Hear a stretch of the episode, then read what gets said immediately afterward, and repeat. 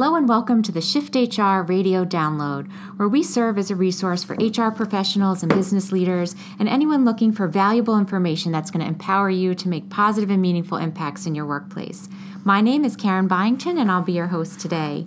So, as our regular listeners know, we often look back at topics we've covered before and then delve deeper into an aspect that we only had a chance to cover very briefly. And so, today we're going to look back at a recent episode that we did where we talked about the EEOC task force on harassment in the workplace. And in that episode, we discussed the EEOC's recommendation for harassment and discrimination training. And one recommendation that was made um, and came as a surprise to many is that they suggested that companies offer bystander training in addition to the more traditional harassment and discrimination training that they've typically been providing. So today I have Catherine Nook Freeman with me, and we're going to talk about what bystander training actually is and why the EEOC and other experts in the field um, have been so strongly um, promoting the benefits of this type of training. So, welcome back, Catherine. Thanks, Karen. It's great to be back.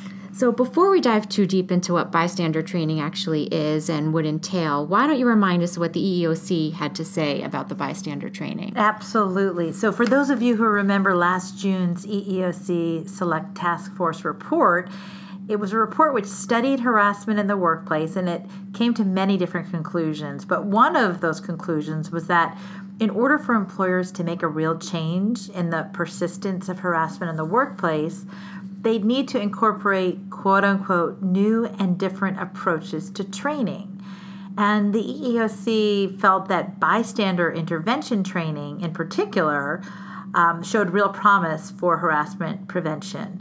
And some of you may already have heard this term before bystander intervention training because it's been used more and more so to combat, for example, sexual violence on university campuses. And it's also been used in the lower school context to really help students combat bullying. So it's a concept that's been used in a number of different situations, and the EEOC felt it would be very relevant to this situation as well. Yeah, and like we said in our the other episode, it really should be applauded that the EEOC has taken the initiative to seek out and recommend new ways for employers to address the problem of harassment in the workplace. It's just it's really surprising that it's taken 30 years for to really see momentum for change. Um, it's a lot been going the same for a long time. You're right. You're right. That's that's definitely true, and you know, we've seen it with uh, clients both at Shift HR compliance training and at my law firm that the fact that many companies want to do more and want to do better and obtain better results, but until recently there were, you know, there was little information, there were few ideas that were, were out there or guidance and options, you know, to offer change. And one of my favorite quotes is a quote by Maya Angelou when when I'm talking, especially in this area where employers are learning more and want to do better and obtain better results. I think of this quote, and the quote is, "Do the best you can until you know better." Then, when you know better, do better. And this is the perfect instance of where that comes into play because now the EEOC has really set forth a roadmap for employers, giving them additional ideas and diff- additional evidence of what works within the workplace. So it's a great opportunity for now employers to put that in place and to really uh, start incorporating those tactics.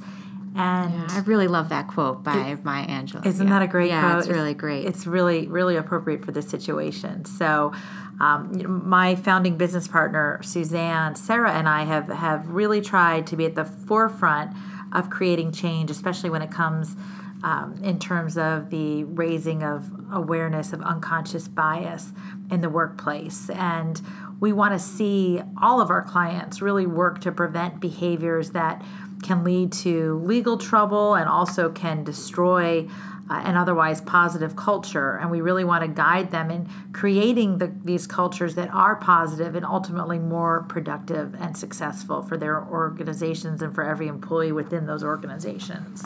Right. So, for companies that do want to learn more about what the EEOC was referring to um, when it talked about bystander training, what might that entail? How would you describe what bystander training actually is? Well, the EEOC refers to bystander intervention training And that terminology, as I mentioned earlier, really comes from the, the great work they're seeing on college campuses to prevent sexual assaults. And again, as I mentioned, at lower schools to prevent bullying. And when it comes to the workplace in particular, I like to refer to this type of education as creating an upstander culture.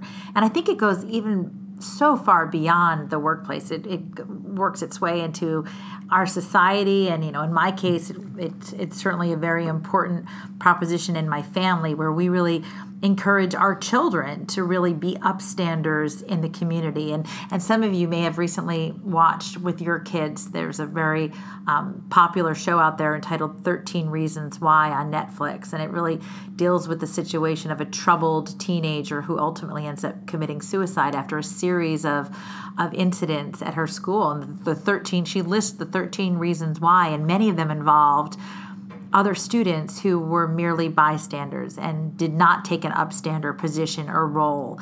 And so it really is essential, whether you're talking about your family, society, the workplace, that we really do everything we can to create an upstander culture. Yeah, and I really love that term upstander because I think it really emphasizes a positive act as opposed to something stagnant, yeah, like a bystander. Absolutely, absolutely. So, you know, in terms of, you know, the technicality, what, what is an upstander? The technical definition is it's somebody who speaks up and becomes involved. Whereas the, the, the opposite of that is a bystander, who's somebody who's present but not involved, a spectator, an onlooker, someone who's merely passive. Right. So, how would you go about beginning to create an upstander culture? Well, there, there are lots of things that you can do to create an upstander culture. You know, for example, one of the first things you can do is recognize the fact that some people within your workplace or within your school or within your family, depending on what your context is, some people. Um, uh, for some people, the only place they experience diversity, for example, is at work. So they may live, your employees may live in segregated neighborhoods. They may attend segregated houses of worship. They may be part of segregated golf clubs, other clubs, recreational activities. And so you really have to acknowledge that and keep that in mind as an initial starting point. Yeah, and in addition to that, you also have um, an increasing economic divide within our populations and even in the workplace where people are so segregated by their income levels that they don't have the daily interaction. The workplace may be the only place that CEOs and executives are intermingling with some entry level employees.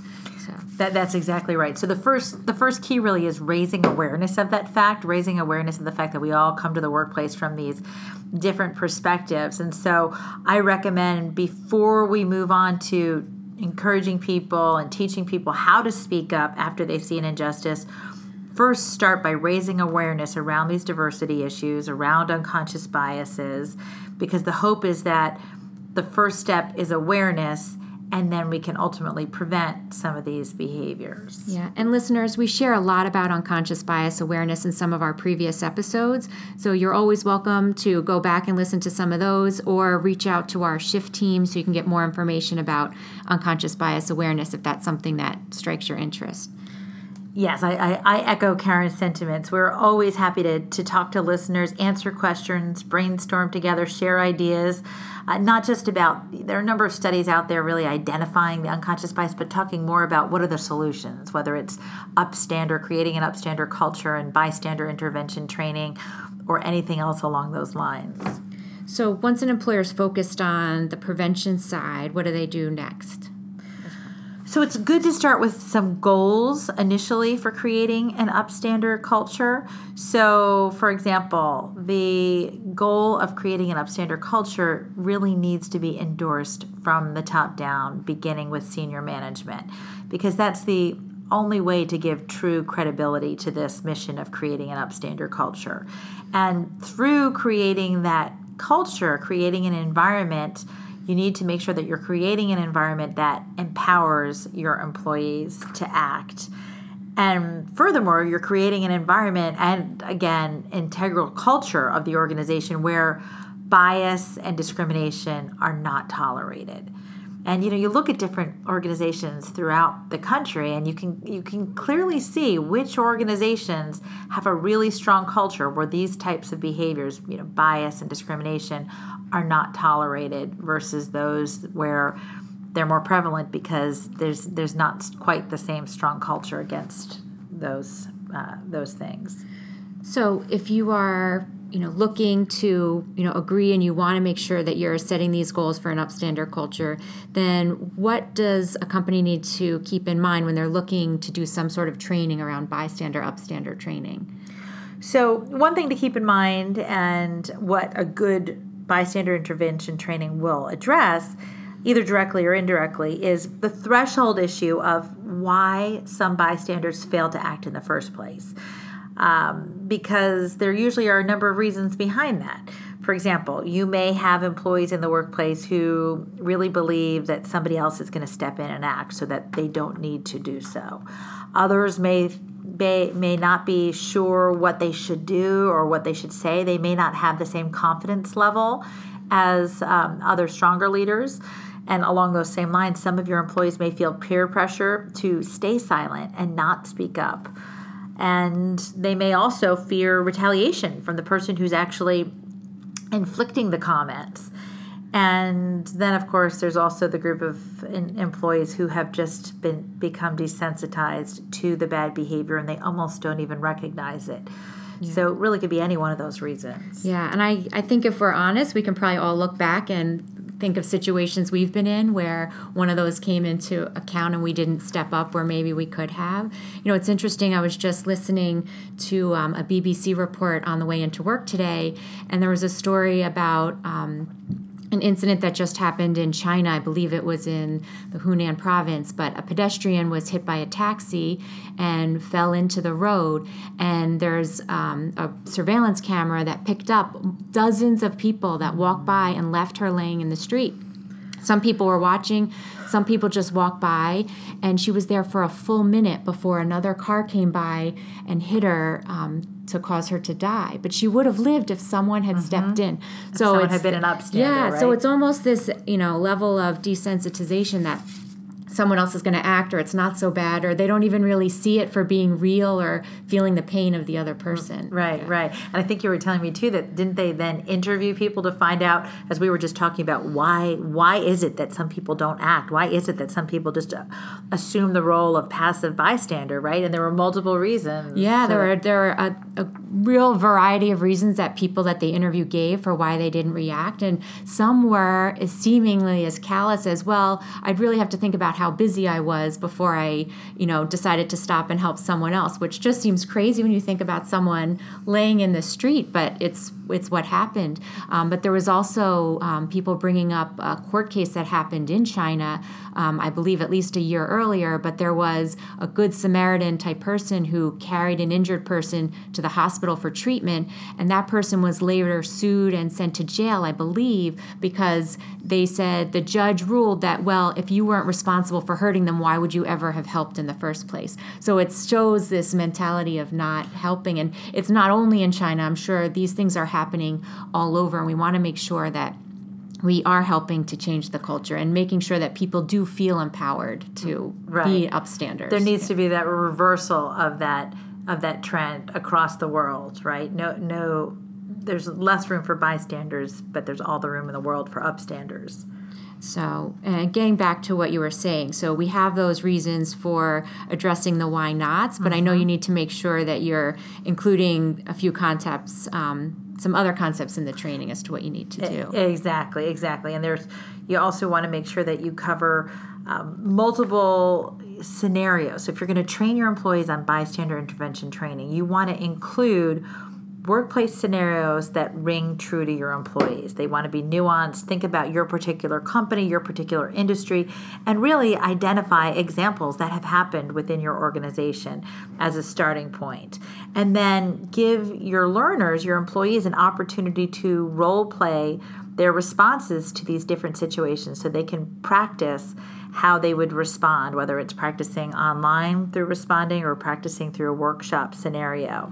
And you also want to provide your learners with a variety a variety of ways to respond, keeping in mind that you have many different types of people within the organization. And one employee may for example resort to to humor to address an issue, another may be much more straightforward, another may want to operate behind the scenes. So you want to really provide those those uh, the variety of ways to respond. Yeah, we've talked about this before that you know you have to uh, make sure that you're taking into account the different personality types and varying levels of confidence that they may have in responding. You know, you may have somebody that's very senior that has a lot more confidence in addressing a situation. Um, somebody may be more familiar with the person who's making an offending comment, let's say, and it's easier for them to interact. So you need to make sure when you're training your employees that you're giving them you know multiple options so that different employees can kind of stand up using you know um, a format or a way that's most comfortable for them Exactly, exactly. Um, you also want to make sure that you emphasize that your organization, as we talked about, really supports upstander behavior and there's no risk of retaliation for standing up for somebody else. Uh, you also want to emphasize that intervening is not required, but it's highly, highly encouraged. Because the fact of the matter is, you may have some people who just feel super sensitive or or very uncomfortable in the situations, and you don't want to be you don't want to be putting them in a position where they in turn will feel as though they're a victim they're part of the harassment yet as i mentioned you want to make sure that it's highly highly encouraged and that you give as many of your employees the tools to really address these issues and be upstanders whenever possible. You also want to offer a process for upstanders to report bad behavior they may have witnessed either in addition to confronting the person directly or as a substitute for that because you want to make sure that those, for example, in human resources who know how to handle these situations at the next level are really made aware of these situations and are involved so that they can continue to make sure that evolution into the upstander culture really occurs as seamlessly as possible. All right. So, to get a good understanding of what types of situations in the workplace might call for upstander intervention, as we say, do you mind giving us a few quick scenarios of like something that people may encounter and then some options about how they could respond? Absolutely. Okay, so let's take let's take a first scenario. Eh, say, for example, you sit down for your fourth meeting in two days, and the senior director in the meeting asks your colleague Susan to take notes for the team. And you happen to realize that this senior director always asks Susan, who happens to be the only woman on the team, to take the meeting notes. So you might ask yourself, how should I respond here? I know that Susan is being pigeonholed into this note taking role. I know she's the only female. How do I respond? One, ignore it. After all, Susan's very thorough with her notes and she's not complaining about it. Two, second option, call out the senior director and say, Why do you always ask Susan to take notes? Or three, say, I think Susan took notes at the last meeting and I'm happy to take a turn this time. So, again, those three different approaches, they really give three different options depending on the personality of the person at issue. Yeah, and it's such a realistic situation that you give because I think that this is a typical way that women are pigeonholed in the office, that they may move up to a certain real senior level, but they're still seen as the one that's going to do the secretarial duties. So these are really ways that you can make a huge cultural impact by saying a few small words. Mm-hmm, mm-hmm. And you know, you, you probably noticed in the three options that I gave, if we were doing a workshop on this, we'd point out how the first option was certainly not the best approach, you know, because you'd want to make sure that, you know, it just because somebody's not complaining about being pigeonholed doesn't mean they're still not being pigeonholed. And that's part of being an upstander. Don't not waiting until somebody has complained about the inappropriate or perhaps un, unintentionally biased behavior, but standing up and speaking up ahead of time. Yeah, and also important why the um, the awareness raising before you get into the bystander training is so important because you want to make sure that your learners before they even know when to step in they have to even recognize that this bias is is playing a role Absolutely. in that situation. Absolutely. Do you want me to give you another example? Oh, yeah, sure. Give us one. So more. here would be another example which we've used before. So take the scenario where you have a boss who's very excited about a new initiative she's implementing.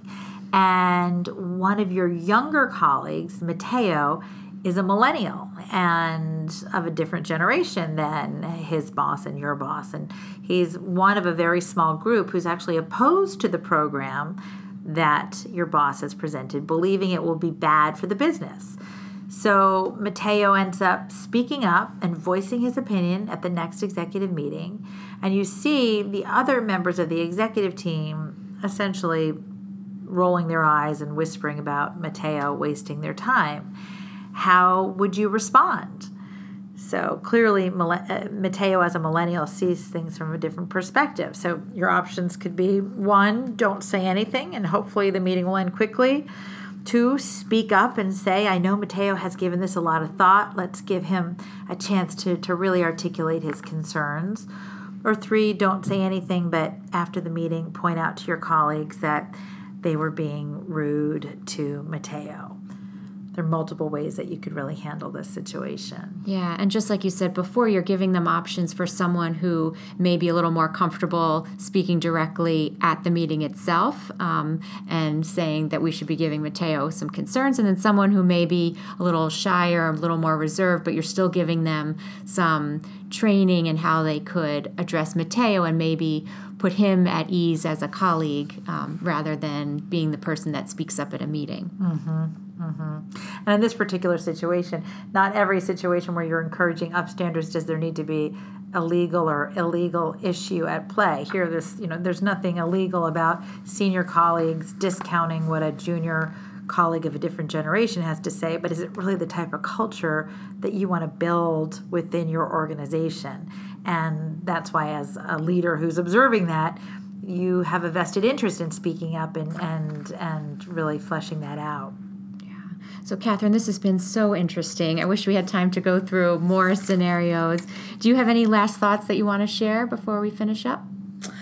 No, no. I mean, I just think the more that employers can train on, as we talked about, the raising awareness of these unconscious biases and then the ways that we can really put structures in place and encourage our teams to really um, act against them will just benefit all employers in the long run. All right. So really, we have to make sure that we are, you know, keeping people, you know, trained and knowing how to always be working to improve culture, and knowing that improved culture is always going to end up leading to improved business and success.